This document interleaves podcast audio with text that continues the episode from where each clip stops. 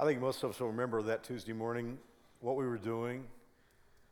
I remember I was driving on some errands that I had to run that morning. I had a busy morning planned. And my, my cell phone rang, and I saw the name on the phone, and, and I was all prepared to tell the guy on the other end that I couldn't play golf that day because I was too busy. My friend was a new springer. He was an executive with a company, corporation at a high level, and he had a membership at Flint Hills. And from time to time, he would just call me and say, Hey, you want to go play Flint Hills? That's the only way I ever got close to Flint Hills National. But uh, that morning, I was just too busy, and I was going to tell David, I'm sorry, I just don't have time to play. But David wasn't asking me to play golf that morning. He just said, Are you watching television? And I said, No, I'm not watching television. I'm driving in my car. And he said, Well, you need to get behind a television set. He said, The World Trade Center is lit like a candle. And that began my time behind the screen of a television, watching it, as I'm sure it was for you. We, we just sat there, didn't we, and watched, almost with a helpless feeling, as our nation was brought to its knees. I still remember sitting there in shock and awe and silence as one by one I watched the towers just come down. I'm sure you have your memories as I have mine it, of all the things that happened around 9 11, the memory that I have that is the strongest, I can't recall if it was the next day or the day after, but I just remember I was driving in my car listening to the radio. Usually I'll listen to satellite radio, but that particular night I just had a local broadcast on because it was carrying a press conference from the President of the United States talk about, talking about what had happened to us. He was being asked various questions, and I was listening to his answers, of course, with great interest because we didn't know what was going to happen. I think he was asked a particular question. I don't remember exactly. I just remember that he was talking, and suddenly his voice trailed off, and there was silence in the room. And then suddenly there was the sound of scores of camera exposures, camera shutters uh, executing their action and even though I couldn't see because I was listening on radio, I knew what was happening. The President of the United States on international television was crying.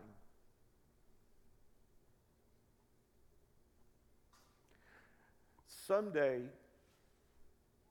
in your life, what happened to the United States on 9 11 is going to happen just as our country was brought to its knees, you will have a similar implosion in your life. Now, the three groups of people here. One group of people here is that you've already had that happen in your life. And you know what it's about, and everything I'm going to talk about today, you're going to have some measure of context for. Second group of people would be those who are going through it right now. And it was everything you could do to drag yourself to church today because your life is falling apart at the seams. Or it could be that you've not experienced it and you're not experiencing it now, but 100% of us will experience it at some point. Odd how days like 9 11 start with almost an exaggerated sense of normalcy. That morning when I got up, I didn't feel like something awful was going to happen. I, as I think back on it, it was very similar to the feeling that I had as a seven year old when my parents dropped me off on a November day in Dallas in, in 1963. I, I remember having no idea of what was about to happen. And it could be that when your life falls apart, it'll happen on a day like that. it, it is a normal day and everything's normal and suddenly nothing's normal. Or, or it could be that you could see it coming from a long way off. At some, at some point in your life, everything is going to fall apart. And my question for today's talk in intensive care is who are you going to call when your life falls apart? You know, in an emergency, you don't call the caterer, you don't call the hairdresser, you call 911. And you call in desperation, hoping that somebody on the other end can help you. Well, in an emergency of life, who do you call? Who do you talk to? In 33 years of pastoring, this is the most personal talk I've ever delivered. I told the 5 o'clock audience last night I would like to just deliver the talk one time and have it on video for the next three services. Because I'm not comfortable giving the talk that I'm about to give to you. Because I'm going to talk to you about the time when everything fell apart on me. Last year was a challenging year. I've had the joy of leading New Spring now for, for over 26 years. And in 2004, we went through a serious transition when we, we, we decided we weren't going to be a church that just had a fortress mentality of we're the insiders. We, we determined we were going to be a church that, that, that, built bridges to people who were spiritually unresolved, where we, we were going to be the kind of church that if you walked in, you weren't even sure what you believed, that you felt comfortable and you had a seat at the table. You knew we were going to make a strong case for what we believed, but at the same time, you knew you were going to be loved and welcome. It would not be a church of insiders. Talk about hitting the fan. Oh, it did. For three years, it was as difficult as I, I can't tell you how difficult it was. But I'll tell you that when all of that was over, and, and I'm not trying to make this personal, it's just that it seemed like everything we touched worked. On a personal level, it's like everything I touched worked. The growth trajectory of New Spring Church, if you think about it from a percentage standpoint, is unparalleled, pretty much even in the United States. Here in Wichita, of all places. And it was as, if everything I touched worked. And last year, we had a similar year of growth, and, but also to, I, found myself, and, and could I just stop and say something for a moment? Because a lot of you are executives, or a lot of you have high pressure lifestyles. Could, could I just make a point? You know, when we're going through difficult times, we're aware of stress. I think in, in the success that New Spring experienced wasn't my success, it was God, but He was allowing me to be a part of it. Could I just tell you something? Be cautious about going through very good, successful times because there's a certain stress associated with that that we can't necessarily calibrate because we're having too much fun. And I think years of all kinds of stress have built up on me. And, and uh, we were staffing. So I would do my normal work day, get home, 8 or 9 o'clock, and start looking at resumes till 1 or 2 in the morning. And quietly, but un- unnoticed by me, I was getting more and more stressed out and more and more exhausted. It was an October day. I don't remember which day it was, but I was speaking for some organization here locally. I got through with my talk and I went to sit down, and all of a sudden, I started having physical symptoms I'd never had before. And a couple of weeks ago, I turned 55, but I still think I'm 25. Don't tell me any different. I, I just have been very blessed in life not to have physical problems, and, and, and I, I usually feel great. But all of a sudden, I didn't feel great, and I knew these were serious symptoms of a serious problem. At least I thought so.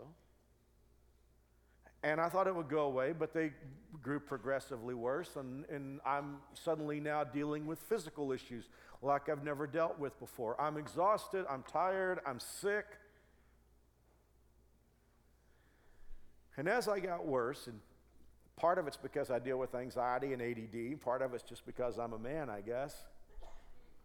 Um, you know, if I've got a problem, I can extrapolate the symptoms to, until they become very serious. I don't know anything about medicine. A lot of you are physicians in healthcare. I don't know anything about medicines, but 33 years of hospital visitation made me know enough just to be dangerous. And as I got worse, I began to think about wow, what if it's my time to cross over?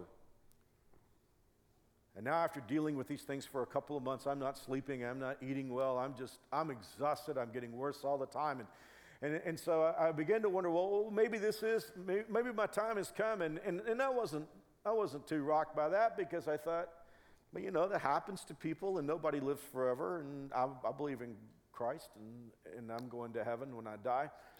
But that really wasn't the issue that, that like pulled me down into the, to the depths. If you were here for the first weekend of, of DNA, you know that while you only have to give one account to God, I have to give two.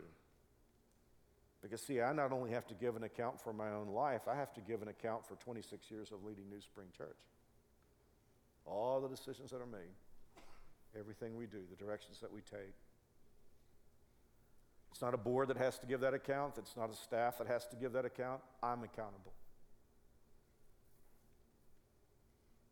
And so I began to ask myself the question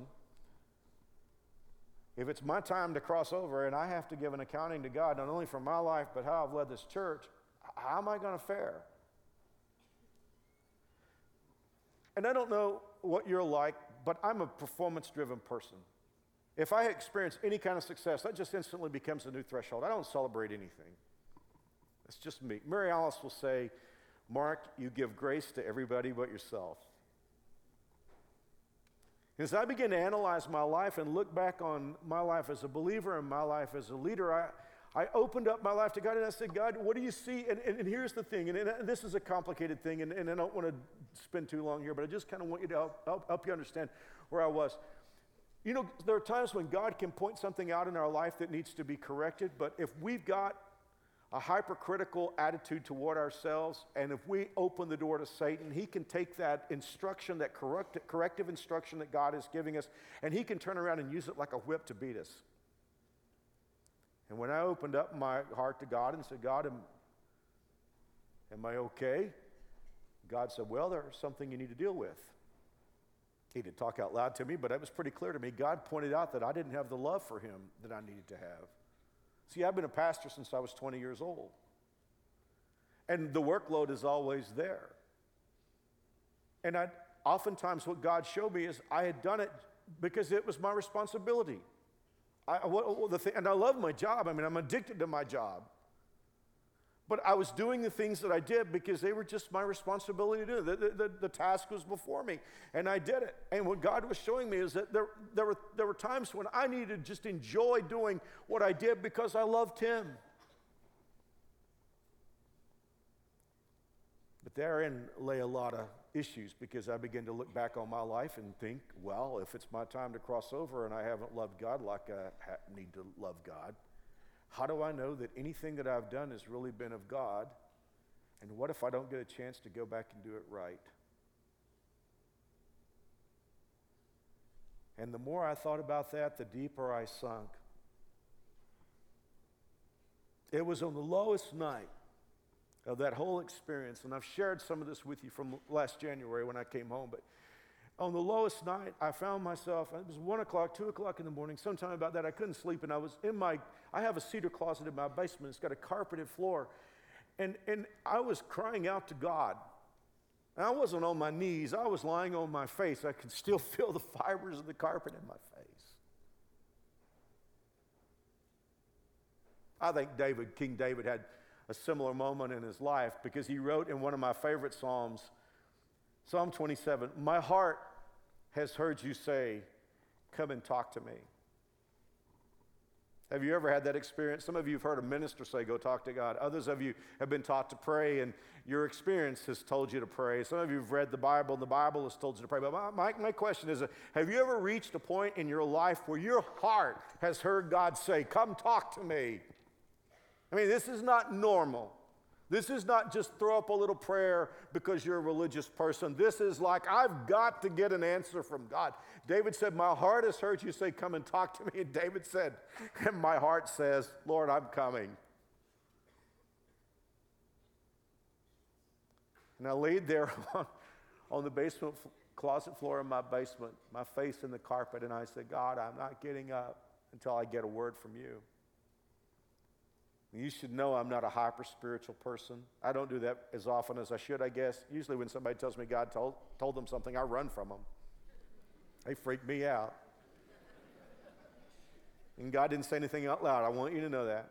I'm just lying on my face and I'm looking down and I'm saying, God, I'm not getting up till I, till I hear from you. And the reason why I know I did hear from God was He took me in a totally different direction than where I was, where I was headed.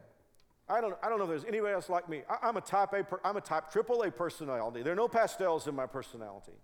I'm very competitive. I'm very driven. And, and, and, and what was going on in my life, see, here's the deal. My issue with God was that I was focused on my past. I was focused on my track record. I mean, it was, I, I thought about this. It, it was as if I had filed past endless caskets and stared in the cold, dead faces of missed opportunities. I thought about how many times did God just put the opportunity out there hanging out over the plate and I took the easy way out? How, how many times did I, I misfire on a decision? I walked through the junkyard of decisions I'd like to have over again. And I was focused on what had happened in my life and the failures, many myriad ways in which I'd failed God. And I, I don't know what, how you are, but what, when I said, God, I want to hear a word from you, I was like, God, I want to know what my grade is. Is it a C minus? Is it a D? Is it an F? I'm saying, God, I want to hear from you. Tell me what my grade is. And instead of that, I only got three words from God, and they were totally, they totally took me in a different direction. And here were the three words God just said, Turn to me. While still lying there in the carpet, I thought about three things. I thought, well, if God is telling me to turn to Him, number one, I've got to be turned in the wrong direction. And I was. I, was looking the wrong way. You can't be, you know, God wouldn't say, turn, turn to me. If I was looking at Him, I, I was looking away from God. A, a, lot of you have been in church in your life and you've heard a, a word, repent. Or you've, you may not be religious and you've heard the term repent. Most of us think to repent means to feel sorry for sin. It may involve that, but that's not, that's a million miles away from what repent means. In the Greek language, repent is from two Greek words that are jammed together. Meta, M E T A, that's a prefix.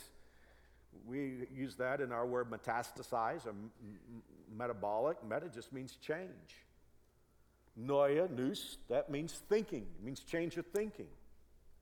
Repentance is simply turning from the wrong way of thinking to the right way of thinking. And that, that is what I realized at that moment that God was telling me to do. God was saying, Mark, you turned the wrong direction.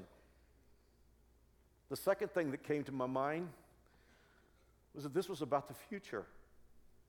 See, I was locked into the past. I was looking at all the things that I felt, all the, all the areas where I felt like I'd failed God and all the ways I'd come up short and not measured up to being the leader He wanted me to be or not measuring up to being the man or the husband or the father that He wanted me to be.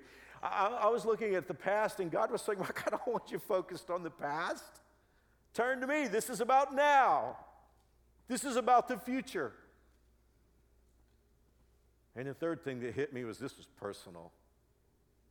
God wasn't saying, God wasn't saying turn to your faith. God wasn't saying turn to your religion. He surely wasn't saying turn to your job as a pastor of a megachurch. This was personal. God was saying, Mark, I want you to turn to me. Turn to me. Where do you turn when life falls apart? Some people turn to the bottle or to drugs to numb the pain. But the problem with doing that is it's only a temporary thing. And when it wears off, the problems are still there. And not only that, you got a substance issue. And, and then you sometimes have the issue of the crazy stuff that you did while you were in the haze. A lot of us will say, Well, Mark, I turned to the people in my life. I, I turned to my buds. I turned to my friends. But the issue with that is if you turn to the wrong people, you could turn to someone who would take advantage of you. Anybody ever do that? In an implosion moment, you turn to somebody you think will help you, and instead of helping you, that person uses that moment to get something from you. Even if you turn to the best people in the world, here's the one, this is so true. If you've been here, you know what I'm talking about. If you haven't, just follow it away. Even the best people in the world, the people who love you like they love themselves, will not fully understand because what you're going through is so signature, it's so different. Only you and God will really know what you're going through. In fact, there'll be times when it's so complicated, it's hard to articulate it even when you talk to God. And certainly, even the people who love you the most are limited and they can't fix your world. Well, you could be like me. And I hate to admit this, this isn't comfortable for me to talk about. I'd much rather not go here in the sermon, but let me just tell you, unfortunately, where I tend to turn at such moments, I tend to turn inward and look at myself. I don't know why this has been the case, but all my adult life, I've been the adult in the room. Even from the time I was 20 on, whether it was leading a church or sitting on the board of directors of an organization. I mean, I remember being on the board of directors. I was the youngest member on the board of directors, and I can still remember like yesterday going to a meeting and all the older guys look, turning and looking at me and saying, Mark, what do we do? That's my experience. I have a warehouse of instincts, I have a warehouse of decision making processes. And on top of that, I've got years of communicating the Bible. And, and so it, it, was just natural for me to say, okay, I'm going through a crisis. I'm dealing with something I've never dealt with before. Look inside. What do you find? Go to the warehouse and see what you can pull out. What I discovered was when I looked inside, I was creating more damage than was happening in my life to start out with. Do you see why God spoke to your pastor as he laid on his closet floor that night and said, Mark, turn to me.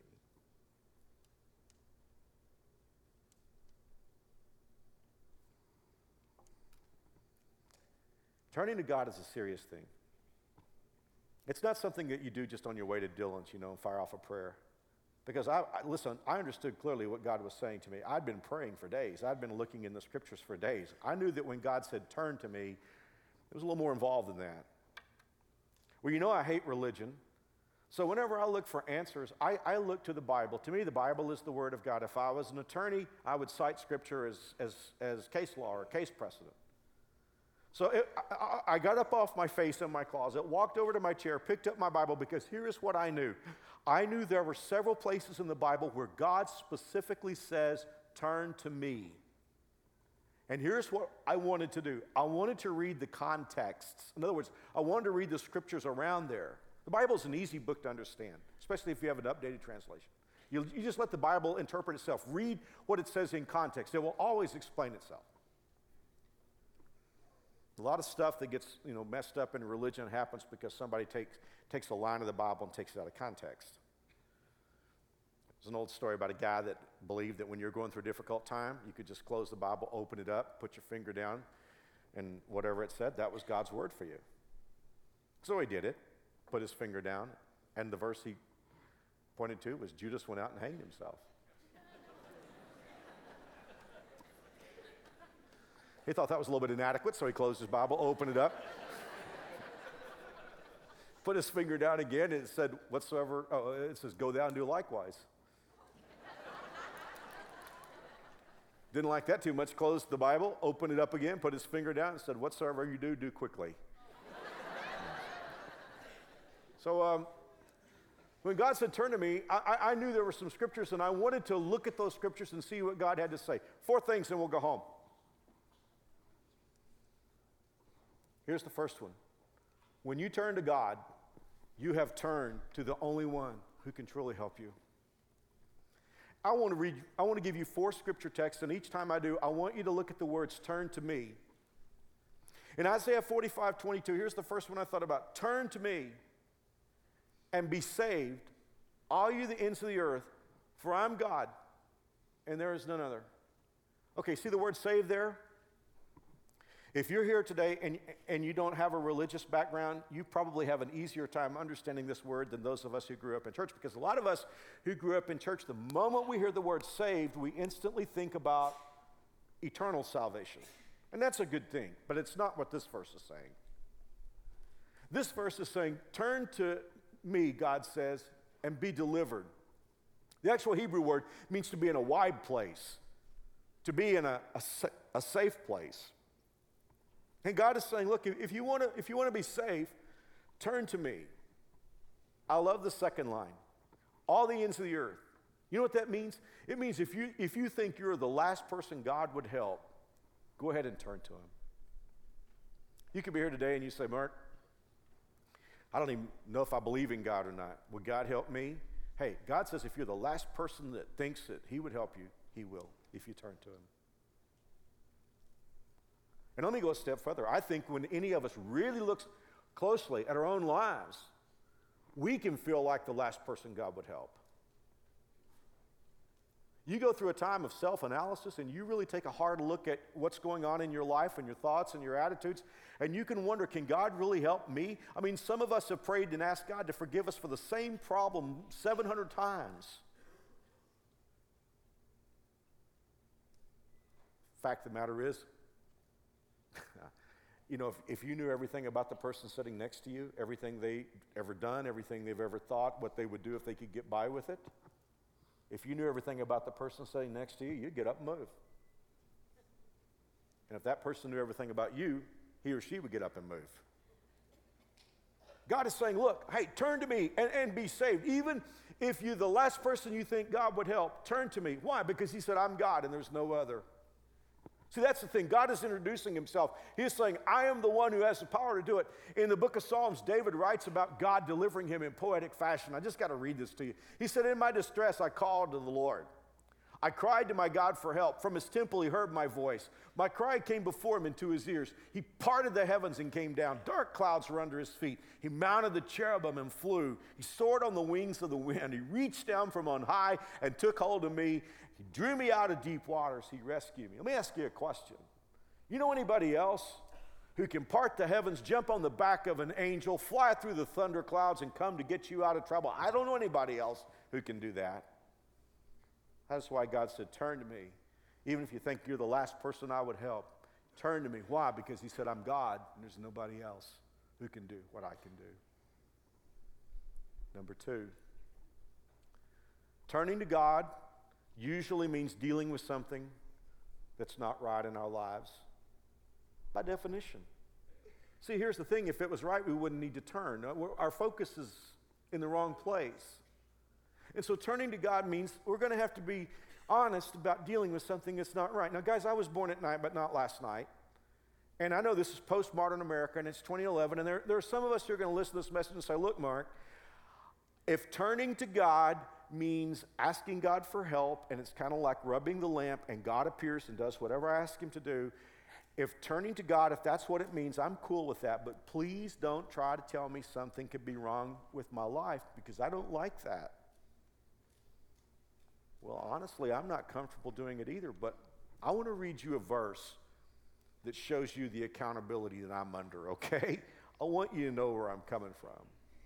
In the book of Ezekiel, there were ministers who were telling people only what they wanted to hear, and they weren't confronting them with stuff that could be wrong in their lives. And God is talking specifically here to the, to the ministers. I want you to listen to what he says. He said, Because you've confounded and confused good people unsuspecting and innocent people with your lies. And because you've made it easy for others to persist in evil, so that it wouldn't even dawn on them to turn to me so I could save them. As of now, God says, like Donald Trump, you're fired. No more, no more delusion mongering from you. No more sermonic lies. I'm going to rescue my people from your clutches, and you'll realize that I'm God. So, do you see the pressure I'm under?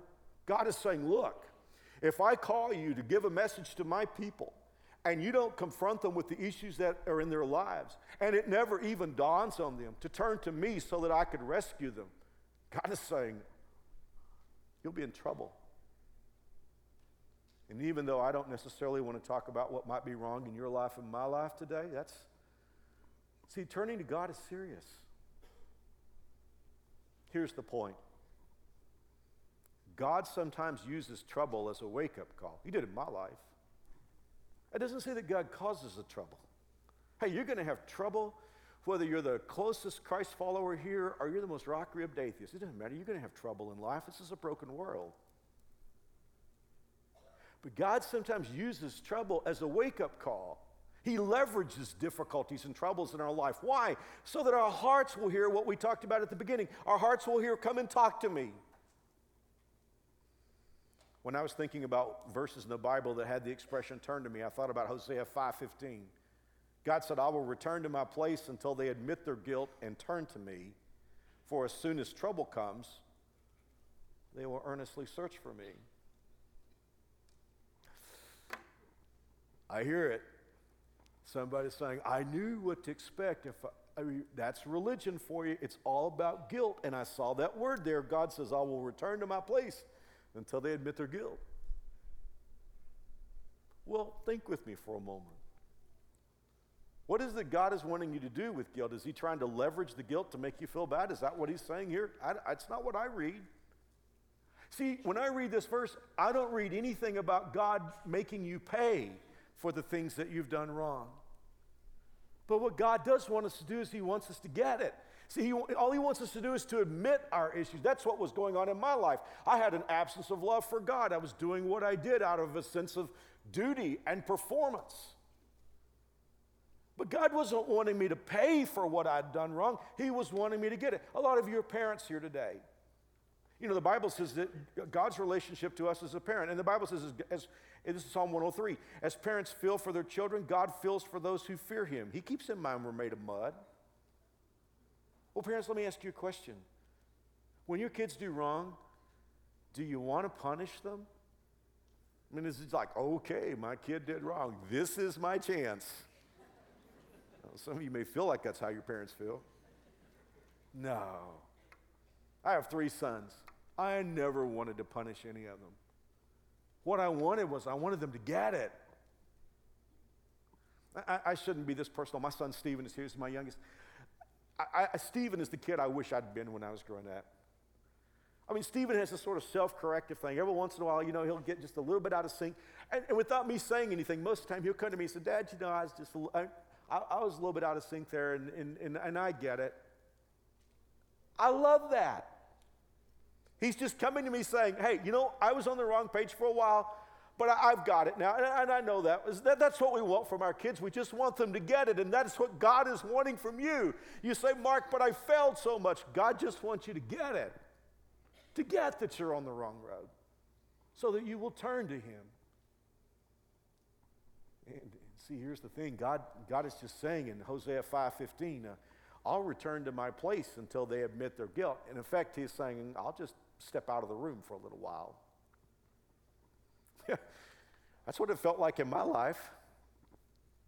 I had felt the protection, I had felt the hedge around me, everything I had touched had worked, and all of a sudden it was as if God had just left the room for a little while. No, He really hadn't, but that's the feeling that I had, and God is saying, That's what I'll do. I'll just step out of the room until He gets it, until she gets it. Turning to God usually means there's an issue in our lives that needs to be resolved. Let me take that a step further.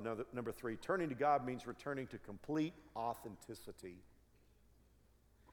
In Revelation chapter 3, let me read you one more verse in the Bible, one more text where the Bible says, Turn to me.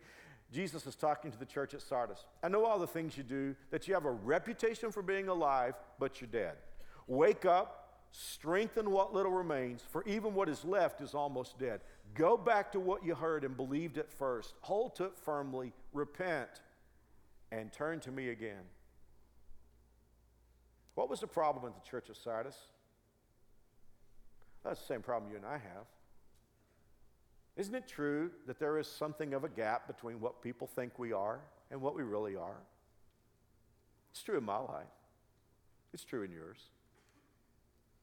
As I said a few moments ago, if everyone knew everything about you, they'd get up and move. There, there's a gap between your reputation and what you really are, and, and, and some of that is, is understandable. I mean, we don't necessarily hang our dirty laundry on the line unless you're me and you tell your faults on television.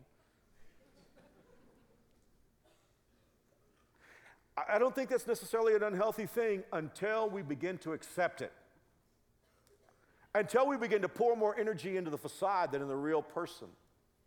And that was the issue at the church of Sardis. They had become comfortable with the fact that they had a reputation that their life would not sustain. And Jesus was saying, Look, you're not dealing with people, you're dealing with me. Interestingly, and we'll develop this someday, he said, fan the flame of those things that are real in your life. Go back to what you believe, go back to what you know for sure. In effect, Jesus was calling them to authenticity. Well, I've got three minutes to give you the fourth one. When God told me to turn to Him that night, I saved this text for the last because I knew it was the sweetest. And I wanted to read the tough ones before I read this one. In fact, I knew this is where the Lord was leading me. I love Joel 2 so much.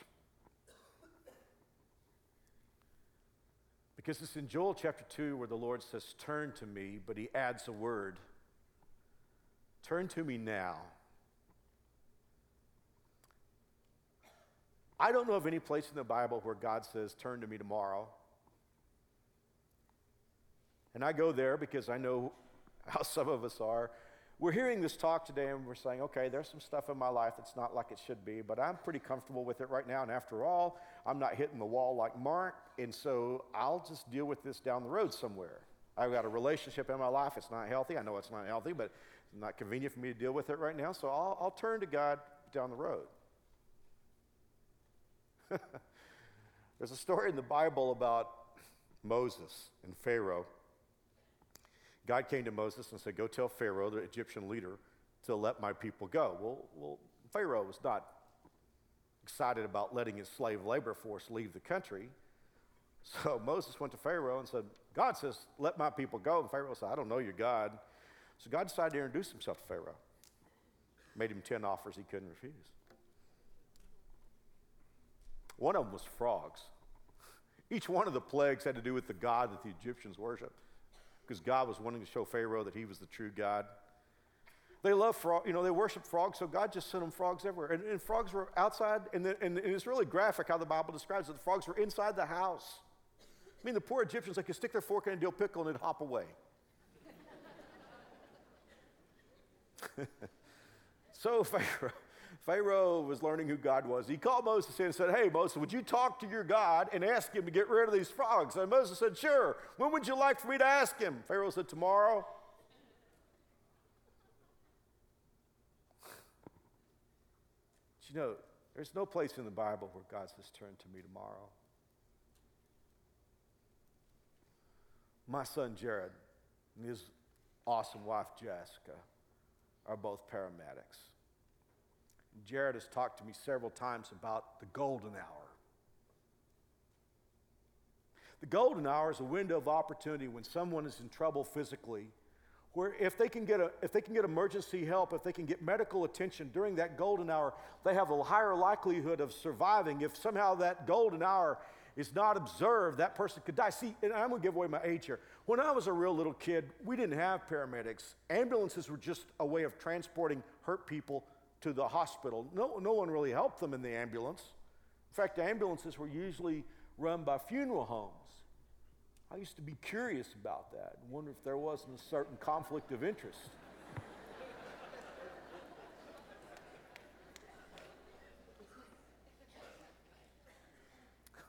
Further giving away my age, let me find out where my baby boomers are.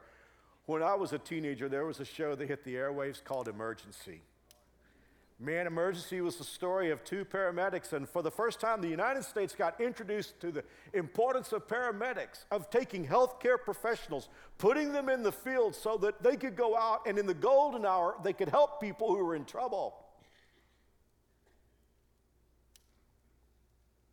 God is saying, Turn to me in the golden hour. Let me read it to you. Turn to me now while there's time. In other words, we can wait to turn to God to a point where we, we walk past our door of opportunity. But that, that door is still open today because you're here and you're listening and God is talking to you. And God is saying, Turn to me now while there's time. Well, who is He talking to?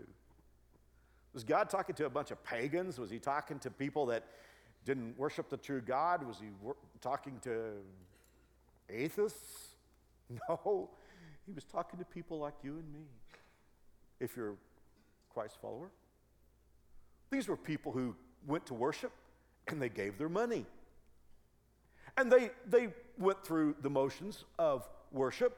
In fact, they had days where they were called to repentance, and the Jews, as a sign of repentance, would tear their clothing to show their openness and their willingness to be broken before God. They gave money, they tore their clothes, but God was saying, wait a minute, we have a problem here. Turn to me now. You need to turn to me. And look at this. He said, Give me your hearts. He's not saying, Give me your money. He's saying, Give me your hearts.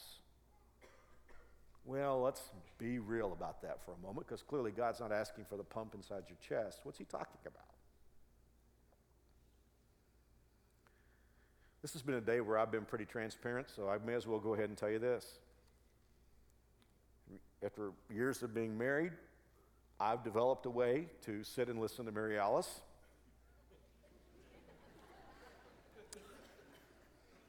Nod and smile and show interest.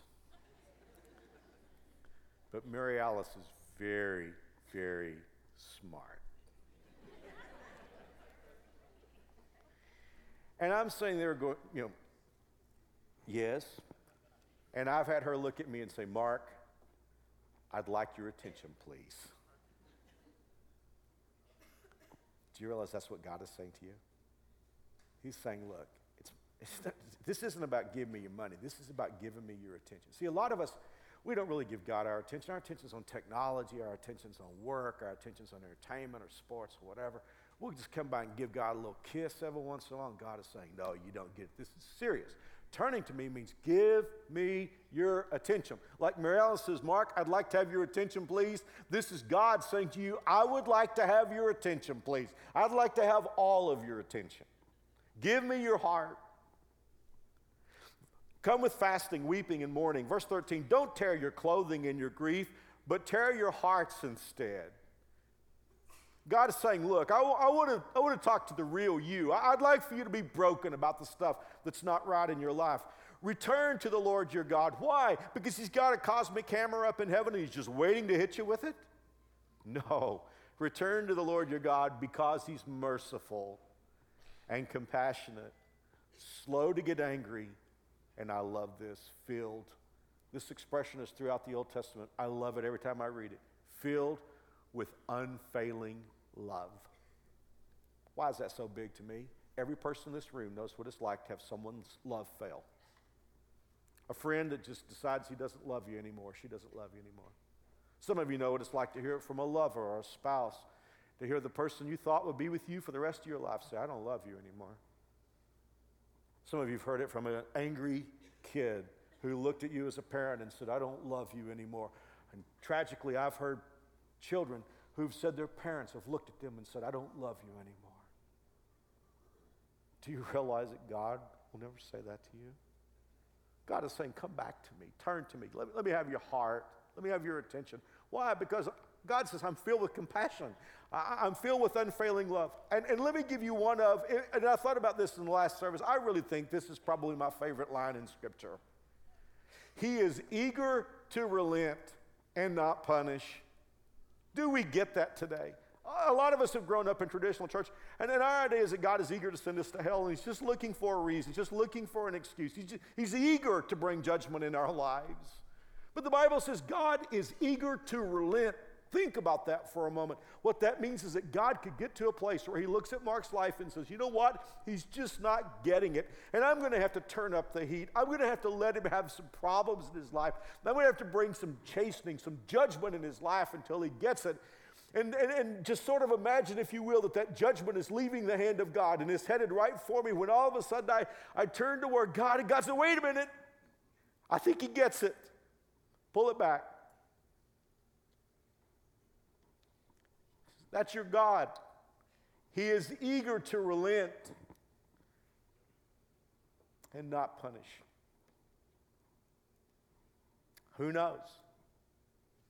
Perhaps He will give you a reprieve, sending you a blessing. That means a good future instead of this bad situation you're in right now. And oh, I tell you, that night when I read this, it just fell on me like a gentle rain on parched earth. Perhaps you'll be able to offer grain and wine to the Lord your God as before. In other words, maybe I'll put your life back where it was. Well, I feel great now, and all the symptoms have disappeared. And God has pretty much done exactly what that verse says. So you could say, Mark, what did you learn? Well, come back for the next five weeks and I'll tell you. That's true.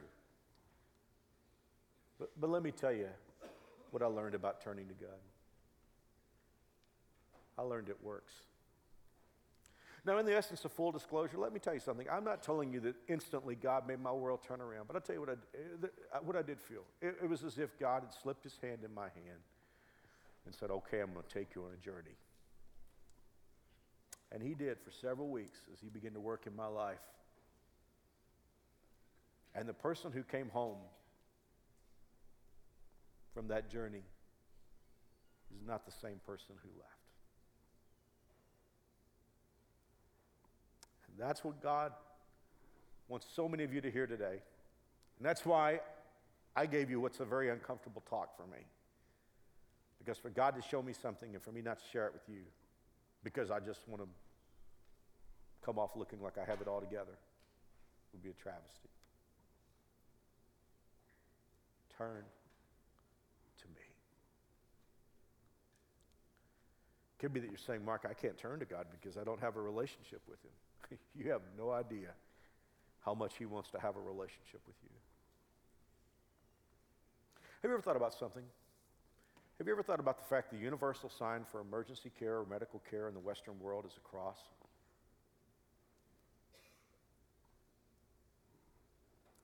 You want to have a relationship with God. God's not asking you to give money. He's not asking you to join a church. We talked about baptism, but that won't get you a relationship with God. Wichita water can't wash away any sin.